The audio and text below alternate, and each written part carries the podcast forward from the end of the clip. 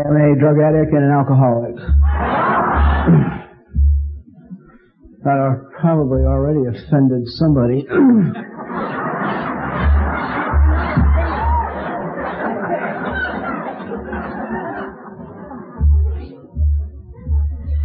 God, you know, uh, we got probably the only, one of the first hundred members is still alive is a guy by the name of Tom Powers. Tom P. is a good friend of Bill's and went through a lot of Bill's rougher experiences with him in early sobriety. Maybe we'd be well served to learn from him. He has started AAA, All Addictions Anonymous.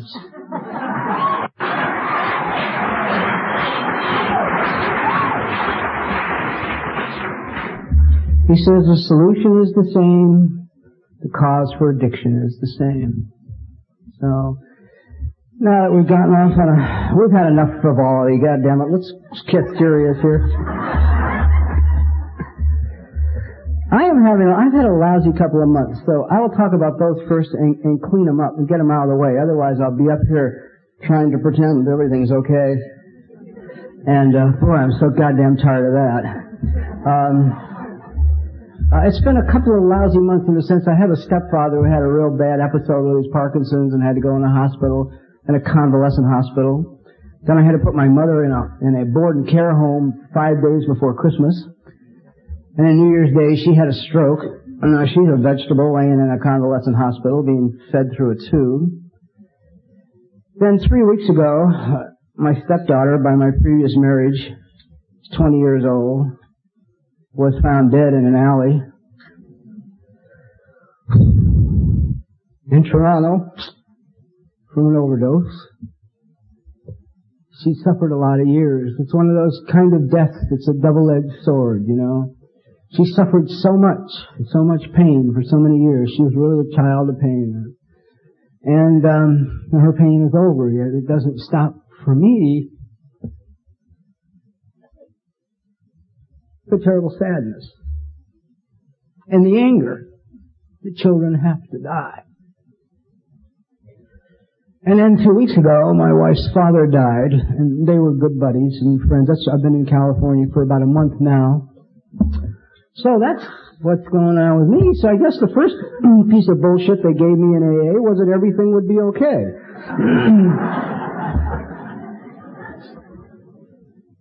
everything is not okay. It's not a good two months. It's a tremendous amount of pain and sadness and loss.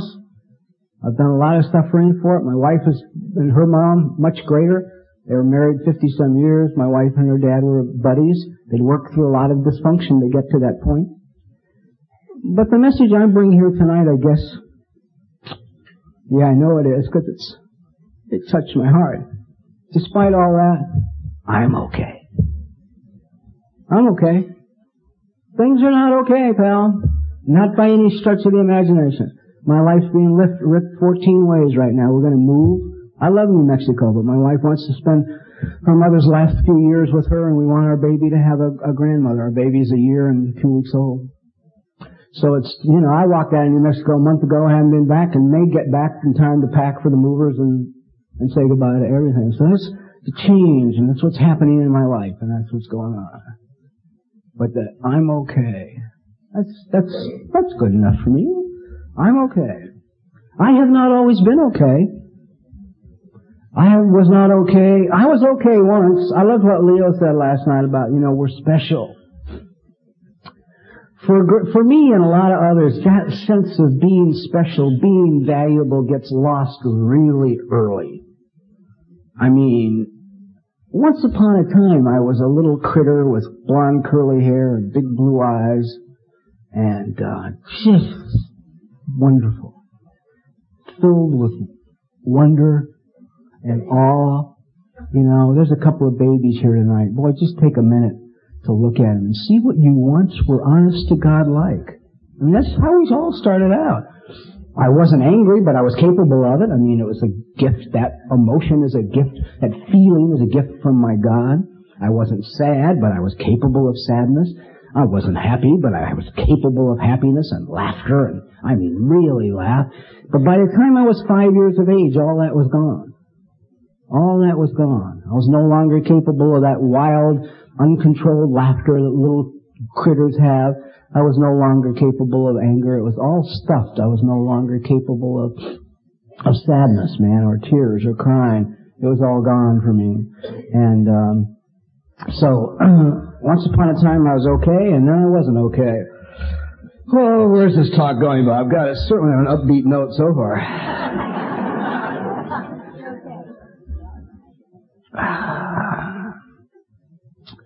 Sandy was saying, you know, that being drunk was not her image of a preschool teacher. And she said, I thought, you know, 99% of things in life were not what my image of them was. I mean, if I'm learning anything today, my belief system is so screwed up that my real concepts about most things are just really bad. So tonight as I talk, because I gotta talk about the things that have changed my life, some of the things I change, I, I say, may challenge your belief system. And you may find that extremely upsetting. I feel better now.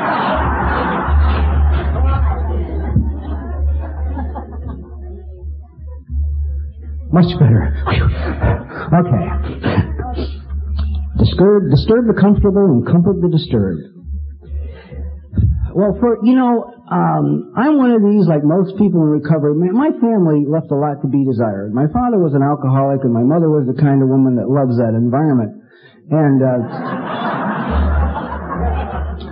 so uh, I, I grew up with some really pretty strange ideas about things. And in order to survive as a very small child, I had to get a lot of control over anything I could control. I had to get control of. And the most important thing to get control of early on was me. Me. Because I couldn't allow myself to cry at an inopportune moment. I'd get killed. I couldn't allow myself to laugh at an inopportune moment. I couldn't allow myself to need their affection because they're incapable of giving it to me, man. It was like two empty vessels that I grew up with. I look at my baby daughter today and sometime I'll be trucking through the house and she'll be sitting there on the floor and she'll go like this as I'm headed her way. And I just think, oh God, what if I walked by? What if I just walked by? I was all a movement now for codependency and, and ACA and, you know, dysfunctional and functional and all this that we got going on, all of which is very valid stuff.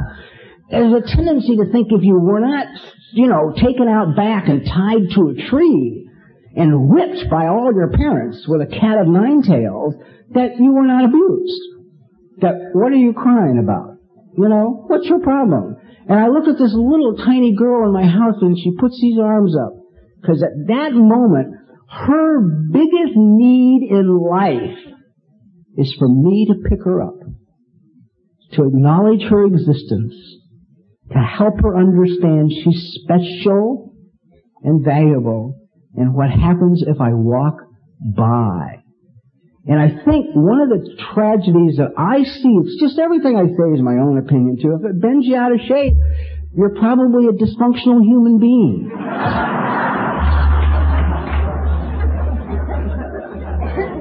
Because functional people understand my opinion's got nothing to do with you, and because my opinion differs from you, neither one of us has to be wrong. You understand? That's all.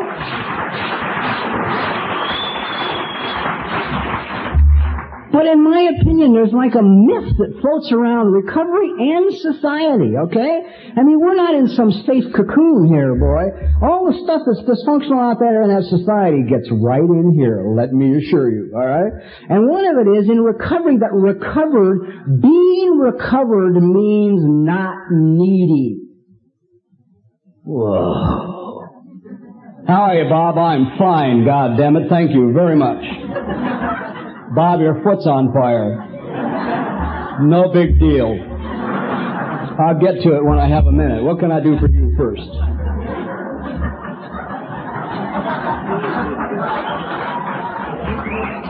Society has the myth that being emotionally healthy means to be not needy. How are you? I'm okay. Thanks. How's things? Terrific. And reality is, or the truth is, emotional health is to know what your needs are and to be able to go about getting them met. Know what your needs are and be able to go about getting them met. Man, by the time I was five, my needs were gone, baby. They were buried because they weren't getting met. The pain was too great, so I learned how to be, and how to stop that one. Don't be needy. If I don't need you, if I don't need anything from you, then you can't hurt me. If you can't hurt me, I don't have to feel that terrible feeling. I'll be okay. And I lived a life like that. Not needing you, not wanting anything from you, and just looking okay. How are you, Bob? I'm good, man. Things are alright. You know? I heard you just got out, you know, after some serious time. I'm alright. Everything's okay. I, I was doing an interview not long ago and some guy at the end of this whole interview, he looked at me and he says, you've been sober a long time. Tell me a funny drinking story. And I sat there and looked at him in silence for about two minutes. I said, you know what? They aren't funny anymore. They aren't funny anymore.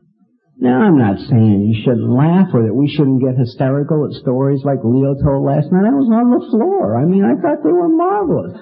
Part of me is on the floor, part of me is sad, part of me is deeply touched. This is the lengths that we had to go to just to survive. We need to laugh at this stuff in the beginning. It saved my life being able to laugh at this stuff in the beginning.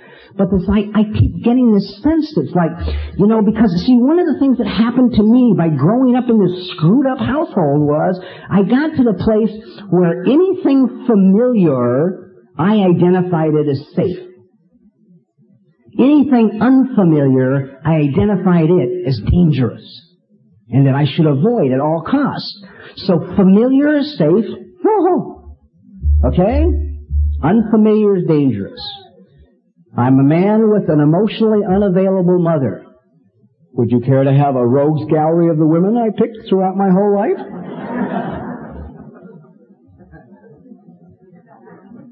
I don't even want to think about it.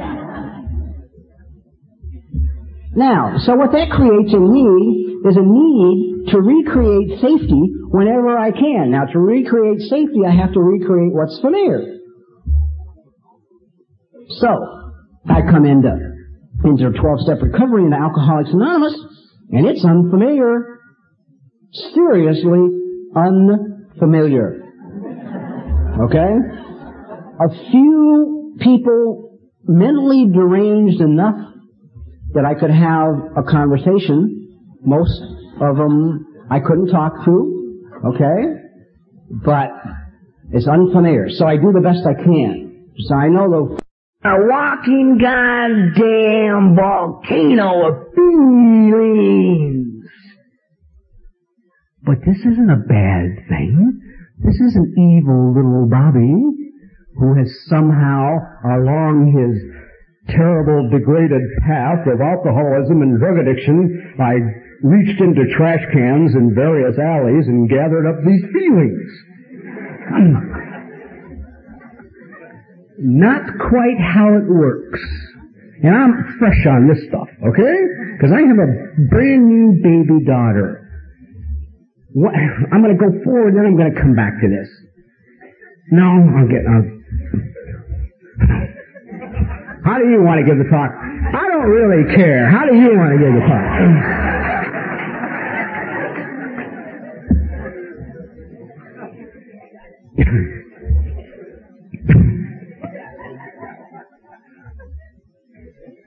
I arrived on this planet, delivered here by God, in His image, this beautiful child, with a full load of feelings. This is how I got here, okay? This isn't something acquired after I got here. I got here with my baby daughter, this precious little angel, this honest to God, believable, unbelievable little girl. I mean, she got here and she has the capacity for happiness. She can laugh so hard her whole body just Yes, I mean berserk the way she laughs, complete. How long has it been since you laughed that hard?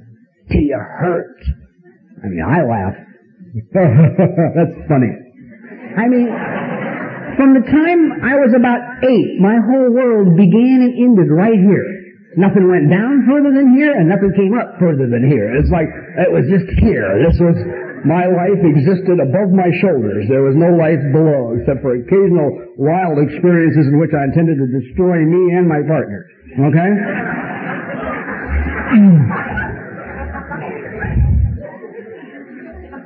this angelic little child gets sad. She gets sad. Something happens and this little face just gets oh so sad and little tears come down her cheeks. Oh my God, it breaks my heart. I mean, kid's gonna have anything she wants from me, you know. and horror of horrors. she gets angry. Oh my goodness the dubious luxury of normal men, she gets angry. She gets so angry, this child of God, this little angel, she doubles these little fists up so tight they turn blue because she cuts off all the circulation. She furrows her brow and she screams so loud the chandelier shakes, right? Ah! She furrows her brow so hard this little spot right here gets white because her whole face is red, but she's also cut the blood off here too, right? This is how God presented to earth this child. See, as I stand here right now tonight, I am absolutely, totally, thoroughly convinced the very first thing God wants me to be is a human being. If God had not wanted me to be a human being, which means all of the feelings, God would not have made me a human being.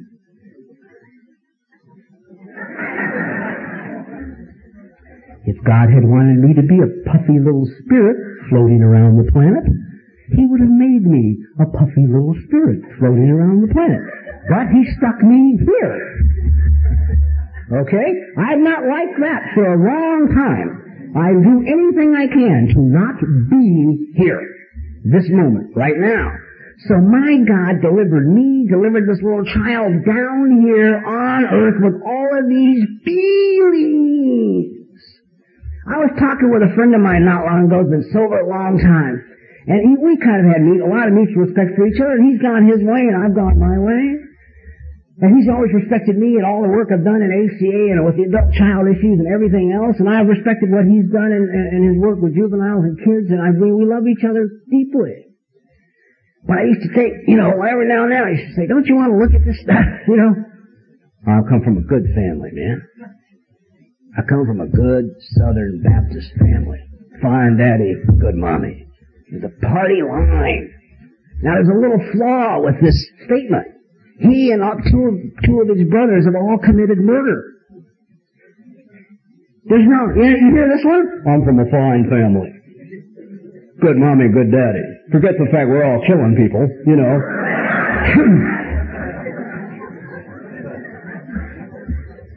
I talked to him about four months ago on the phone. I said, how's it going? And his wife, who's very shrewd, really hooked him up, which I thought was marvelous. She, she went to him and she said to him, look, I want, why don't you come facilitate some of these workshops that I'm giving. And he has that good, you know, big yard mentality. and he says, I can't be facilitating or supervising anything I don't do. First. Now she knew he'd say that. She said, well, why don't you come next weekend and do it? And he did. And I talked to him about a couple, three weeks later. He said to me, you know, Bobby, man, I've written inventories for 25 years, man. I wrote them in prison and I wrote them outside of prison. And he said, you know, when I was all done and it was all over with, I felt like something was missing. I always felt like something was missing. I said, yeah, right. And something's been missing all your life as far as you can remember so it was no big deal. And he said, right. And he said, you know, this weekend, this last weekend, I got in touch with the shame, man. I got in touch with the shame. The shame, the feeling of being ashamed. I said, yeah, and you know what was missing all these years, my friend? You were missing. If you're walking around today in recovery feeling like something's missing in your life, the immediate tendency of those of us who were raised in any kind of dysfunctional family is to fix me on the outside. I live my whole life focused outside of me. I live my life. Leo and I talked after his talk last night when he talked about the moment of clarity when he'd wrecked his car and he was sitting in his car and he felt like he got outside of himself and he saw himself for the first time as he really was and the blood and all. And I said, Leo, think for a minute. Maybe it was the first time you got inside of yourself. And it wasn't that you were looking at, that the moment of clarity is not when we get outside and look down at ourselves. My moment of clarity came for me, man, when I got inside and I felt the humiliation and the degradation and the shame and the truth of what I had become. As long as I was outside of me, I could lie to you, talk to you, jazz it up, you know, sing and dance, cover it up somehow, but I didn't have to look at it. But the minute I got in here, I felt it. And it felt bad. It was the worst I'd ever felt in my life. And I wanted to die. And thank God I came here and AA was here. So don't get thinking I'm not grateful to my second family. I mean, whoa, whoa, so grateful, okay? But, I, it's like, I am my feelings. You want to find out who you are? Find out what the hell it is you feel. That's who I am. If I'm not my feelings, what am I? I'm, I'm, not my car. Now I know we live in a bad state, or you guys do. I've moved. for, for this conversation, but, you know, I mean, I'm not my car. It can disappear, be repossessed, taken away from me. I'm not my house. It can change, burn down. I'm not my clothes. They can change. I'm not my, my job, man. It can change. I'm not my partner. You know, they can die, they can leave me, they can change. I'm not any of these things. All that stuff can leave. I'm not my body. I can lose parts of my body and I'm still here. No matter, you can take all those things away from me and I'm still here. Like I had, had friends who lost extremities and came out of it a more powerful person. Incredibly more powerful. So I am what I feel, and that's what I'm most afraid of, and I'm most afraid of it because I'm ashamed of my feelings. I don't want to cry. God, I don't want to sit in front of the television set and just sob over the Vietnam vets and the Afghan vets getting together. You know, I, I would rather be controlled. Cool. Look good. How are you, Bob? I'm fine, thank you very much. How do you feel inside, Bob? I don't know, it's not important.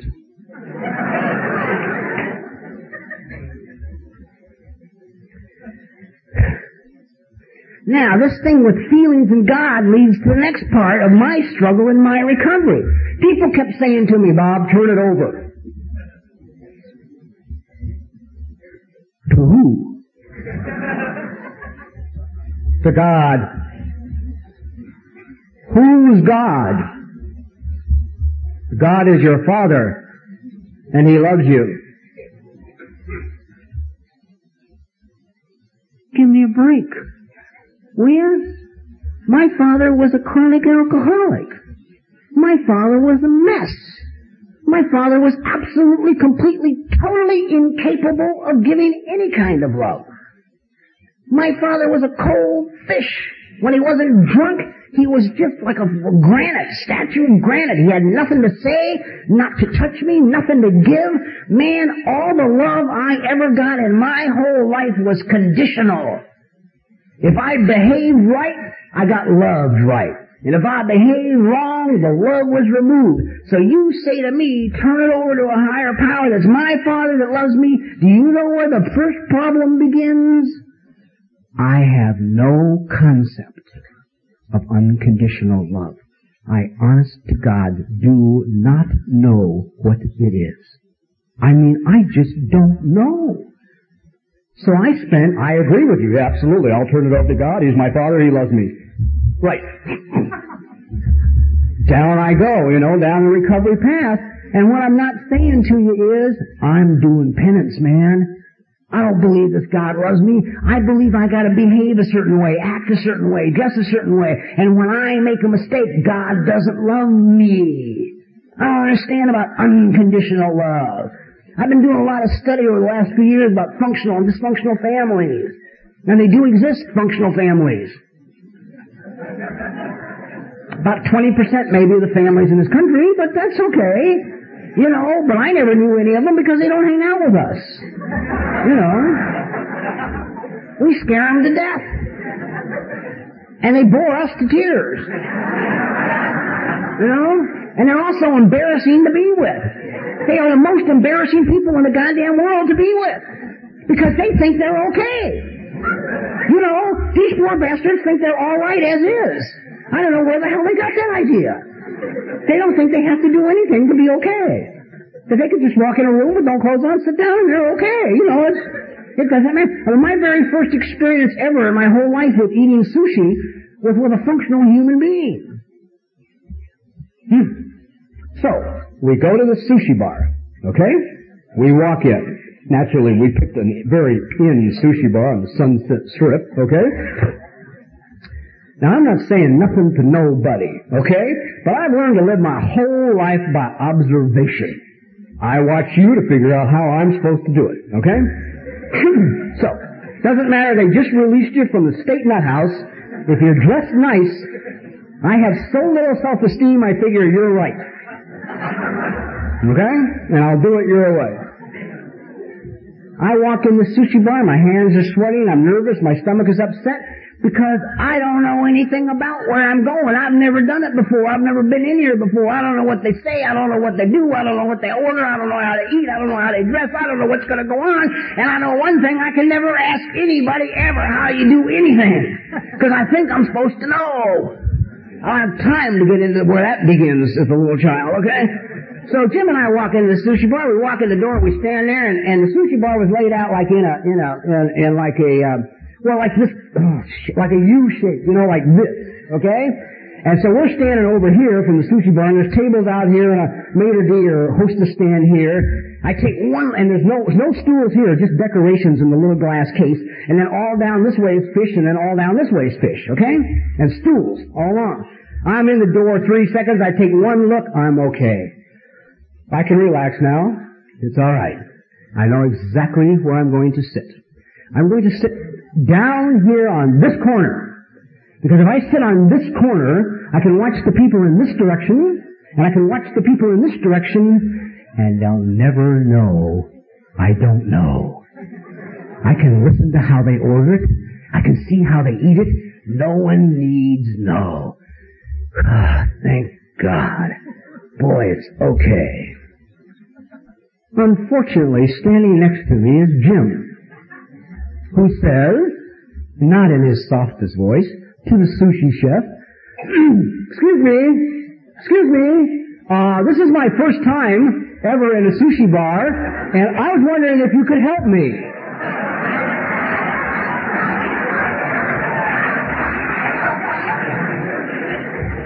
Now, I'm standing there looking okay on the outside.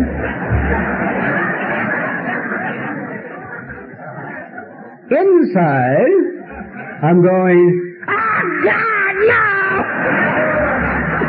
Don't ask them because you ask them you're with me and they'll know that if I knew you'd ask me, you wouldn't have to ask them, so now they know not only you don't know, they know I don't know, and God damn it, why did you have to say anything?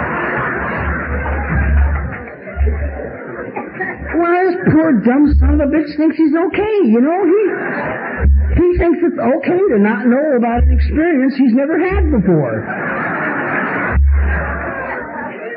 And that's the kind of misconceptions about life you get in a functional family. You grow up with this poor sense that you're alright. You grow up with a sense that you're valuable. You grow up with a sense that you're important. You don't immediately think it's you when something goes wrong in a room.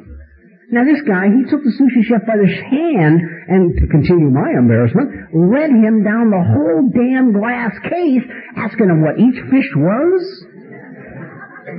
Is it raw or cooked? Would he, a first time sushi eater, enjoy it, or is it something he should wait until he acquires more of a palate for raw fish for? I would like to take a run and just die right out the fucking window into Sunset Boulevard, you know. But I just walked along.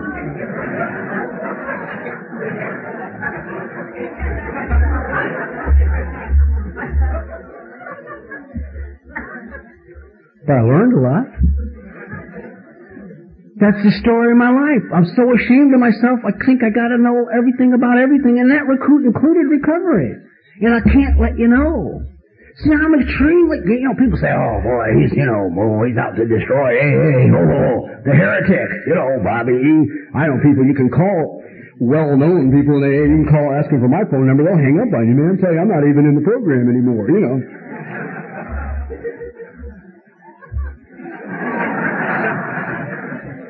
Great to have that much power.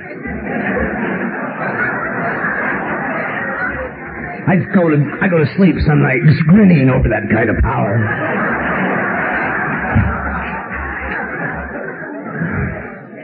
I'm this poor sucker out here trying to find out who the hell I am, and everybody else is going crazy. I do find a lot of humor in that. I have to admit.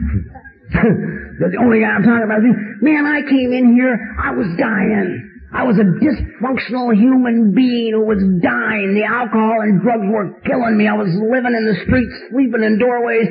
I weighed 135 goddamn pounds. My brains were fucking gone, man. I had none. I was talking to bricks in the sidewalk for Christ's sakes. You know, I was had too much sun, too many drugs, and too much alcohol, and I was gone.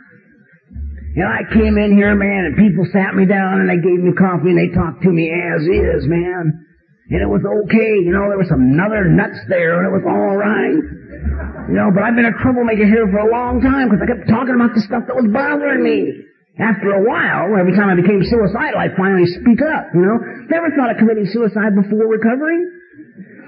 Never entered my mind. God, here it became the only alternative every day to getting up. You know, like, what are we going to do about today, Bob? I think we'll just blow our brains out. It would be a a rather good start for the day. And you don't think, you know, and I like to laugh and joke and kid about this stuff. And I had a good friend, man. I worked with him for a year, had about ten years, and I kept saying, I kept trying to get him to get in. See, our denial is so heavy. We're so afraid when somebody challenges our belief system. And this poor guy's denial was so great, and I'd say to him, please sit down with me, man. I gave him books on this stuff, and books on codependency, and books on adult children, and tapes, and I said, just listen to a little of it. I'll tell you how much heavy his denial was. He waited a week to buy the shotgun until it was going to be on sale. Because he said to his friends he was only going to use it once. And he did. And he's dead and. But these issues weren't important to him. This stuff is the stuff under the surface. So it's like I come in here, man, and these people nursed me out of my chemical addiction. And that's what was killing me at the time. Oh, thank God. I mean, that's the first miracle. The first miracle is that I don't do drugs and I don't drink alcohol. For 27, almost 27 years. Okay?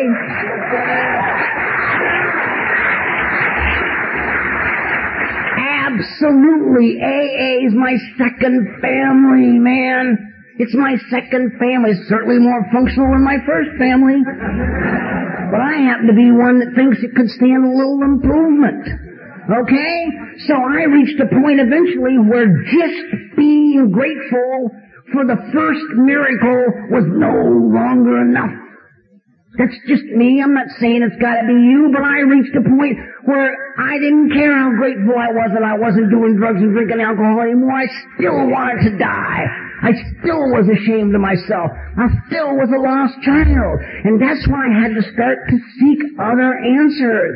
So, you know, I, my attitude about AA is like this, man. This is my second family here. I don't hate AA. It's, I just happen to think it's big enough and strong enough to take a little goddamn criticism without falling apart. That's all.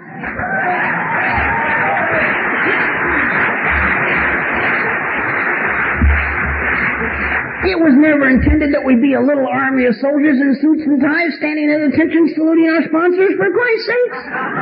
You know, the guys that started this program were fruitcakes.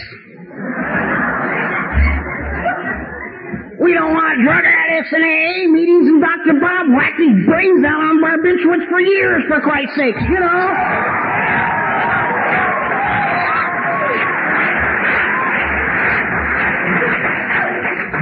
Admittedly fought cigarette smoking his whole recovery. He wanted to quit more than anything else in the world, and he did the last two years. It was too late. Emphysema still killed him.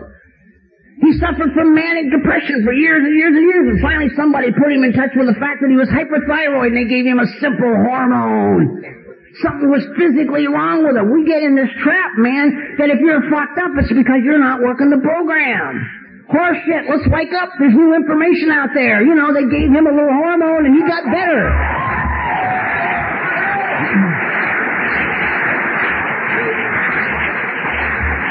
We got a lot of good AAs in this room. We got a lot of good sponsors here. We got a lot of tremendous people at this convention. When's the last time you had a particularly troublesome baby? Somebody who was depressive, suicidal. Every time they took a step, they felt worse. You know, every time they went to a meeting, they felt worse.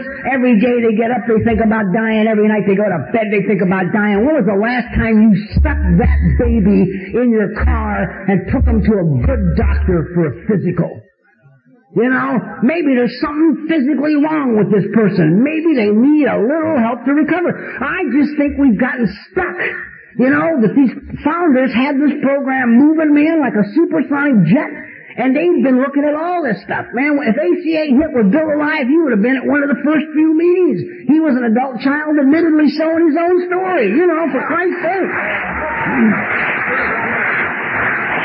They are the guys that wrote the exact nature. If the exact nature isn't the core issue over what happened to me, then what's the exact nature? If it's not the core issue over what happened to me, I hear people, they come, they stand on the podium and they say, I am an alcoholic because I drink too much. I have no argument with that. None. I, I, I don't live inside of them, I don't know them, and I don't want to argue. I honest to God believe them. I believe that's more than possible.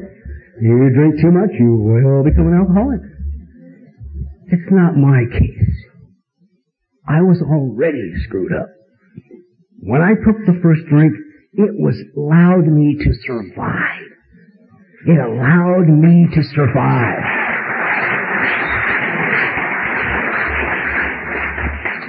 It kept me alive until I could get here.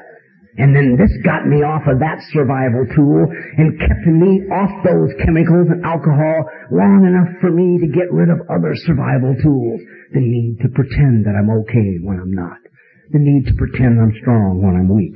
The need to pretend that I'm afraid when I'm brave. The need to pretend that I'm loving and kind when I'm really being angry and hateful. The need to pretend that I'm somebody other than who I am. And I had to get rid of those survival tools. I finally reached a point in recovery where surviving is no longer enough. It's not okay anymore. God damn it, I want to have a piece of life. I want to get happy. I have never been happy in my life. I haven't known happiness, this sense of real peace of being okay and being filled with joy. It's never been mine. Lately it started to be mine. The last couple of three years, I've started to be happy. I've started to believe I got a real chance here. I like this man. Man, I used to look in the mirror and say the most obscene, derogatory things to myself. You think you're, high? I mean, people say, oh God, you know, we won't even begin to, people say, oh, oh my issue is controlling other people. Horseshit, your issue is controlling yourself, you know? And people used to say, I mean, how many times you been told, go home, look in the mirror and say, I love you? I used to say horrible things to myself. horrible things. I used to say, you sick, insane son of a bitch. You're so crazy. I don't want to just, it would be vile with me. Because it was familiar. And familiar to me is safe. I have changed so incredible. About a few months back, about six months ago or so, I was sitting at home. I got up in the morning and I turned on a television, my drug of choice, and you know, after the first quarter century of recovery, we now have, you know. And there was this little simple movie on HBO called Amazing Grace and Chuck. Some people have seen it.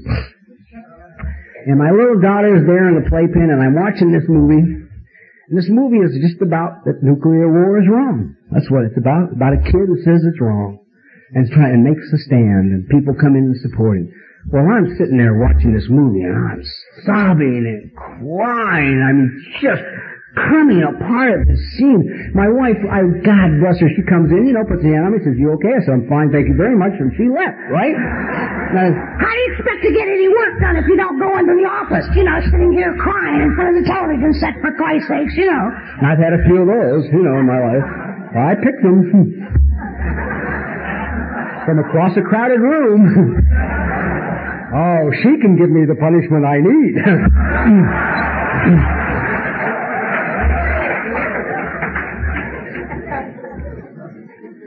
And I watched this movie about this kid, and when it was over, my God, you know, I called my wife and I said, I need you, I gotta talk to you. There's some things we gotta discuss that are real important right now, because one of them can have a real drastic effect on our income. we get in bed and our little knees, we always try and sit like children when we have these talks when one of us is crying and sad or hurt or emotional. So we get our knees all up in our chest and we get next to each other on the bed and we hold each other.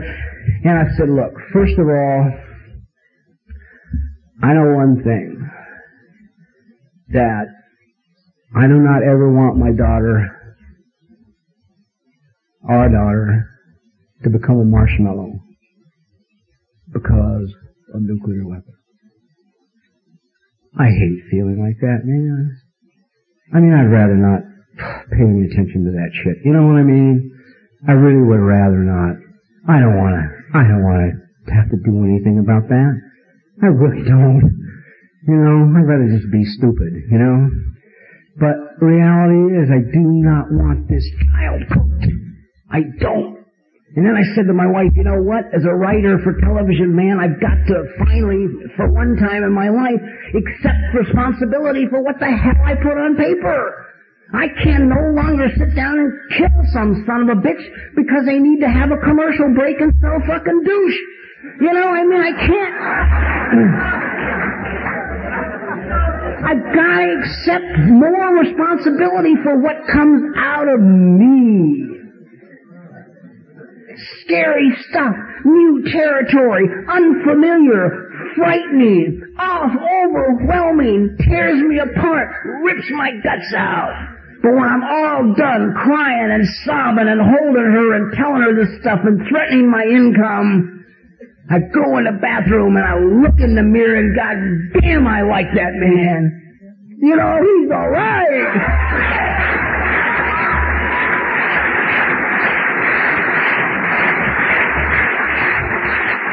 He cares about his child. He cares about people. He cares about that he lives in, he lives in a world bigger than his armchair and his television set, man. And he's starting, this man is starting, I, me, I'm starting to take responsibility for my place in society.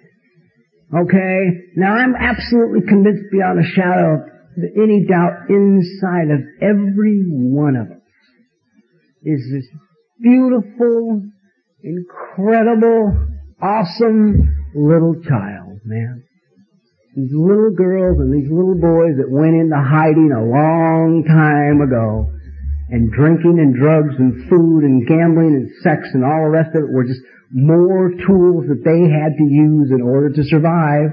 It's all they needed. And that my solution for me came through the process of meeting this child.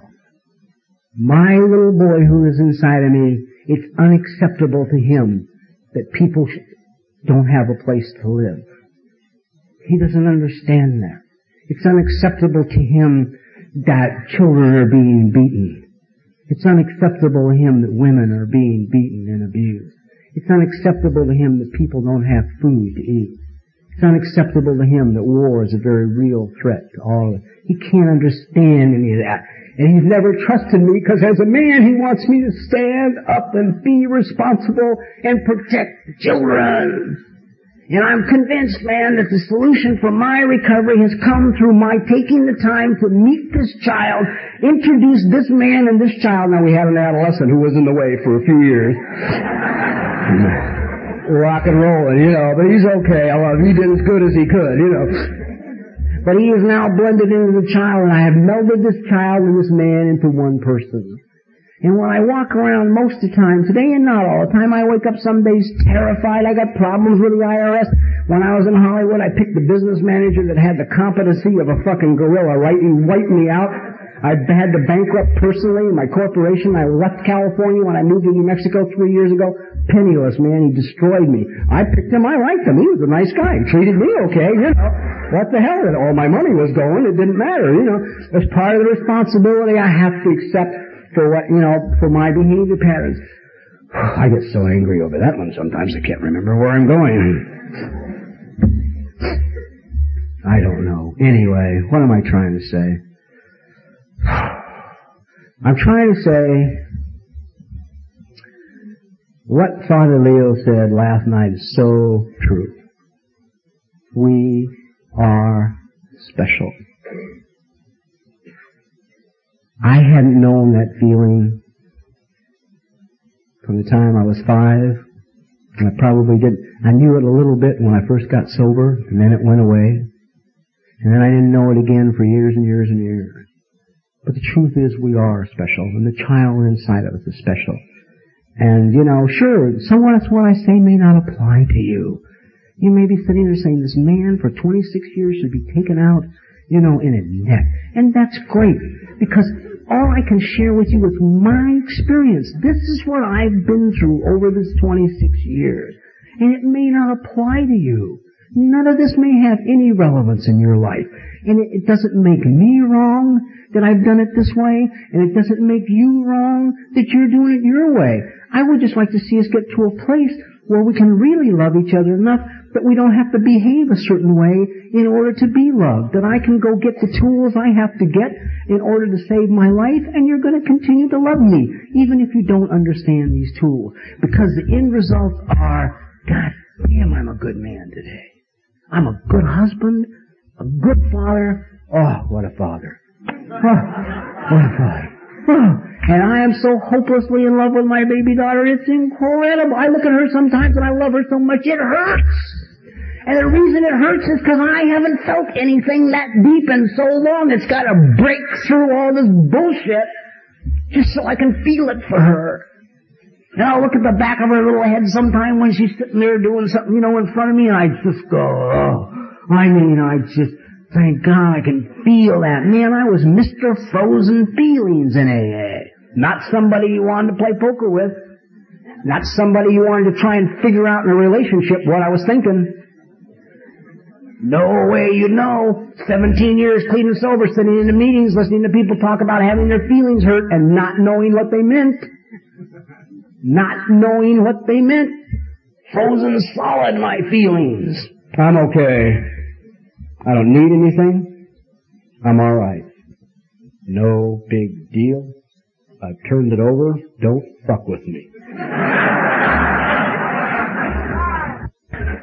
I was going through a business deal not long ago and it wasn't going like I wanted it to go. They weren't calling me up when they were supposed to call me up. And, and then the final crushing thing was they said to a good friend of mine they were afraid about something I was going to write and it crushed me that they could even think about. So I'm not getting the phone calls I want to get. I need the money desperately. The balloon payment on the house depends upon it. The whole thing is falling apart and now they've said something that means they hold me in a light that is disrespectful and I'm crushed.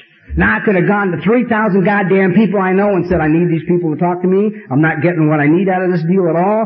They, um, they're making me angry. They've said something that's hurt me really bad and I can listen to them all saying to me, turn it over, Bob. Well, I hung up the phone when I heard how bad they hurt me and I went over in the kitchen chair and I sat down in my wife's lap and I put my arms around her and I cried. I was hurt so bad that they could think that I would do that or try and mislead somebody that I cried. It hurt my feelings. And I got up the next day and I got on the phone and I got these guys on a, every, all three of us on a, on a, um, a conference set up on the telephone. And I'm sure none of this behavior is in the Harvard MBA program. First, I told them how angry I was that they weren't returning their calls when they were supposed to. They weren't meeting the deadlines that they were supposed to meet. And therefore, I reached a point where I didn't care if the deal went forward or not. It didn't matter to me. And I met that. And then I started to cry when I told them how bad I felt about what they said about me. Now, and I hung up the phone.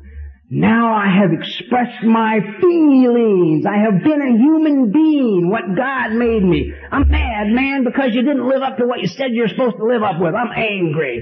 And I hurt and I'm crying because I'm sad because you said things about me that were unkind. I've let me see me, the human being. I've let me see them see me, the human being. Then I turned it over. That's the difference.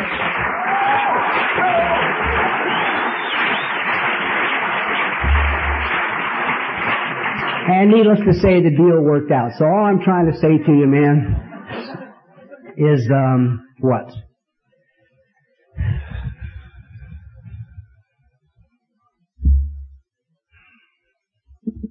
What am I trying to say? I'm trying to say that it's been a hell of an adventure for 26 years.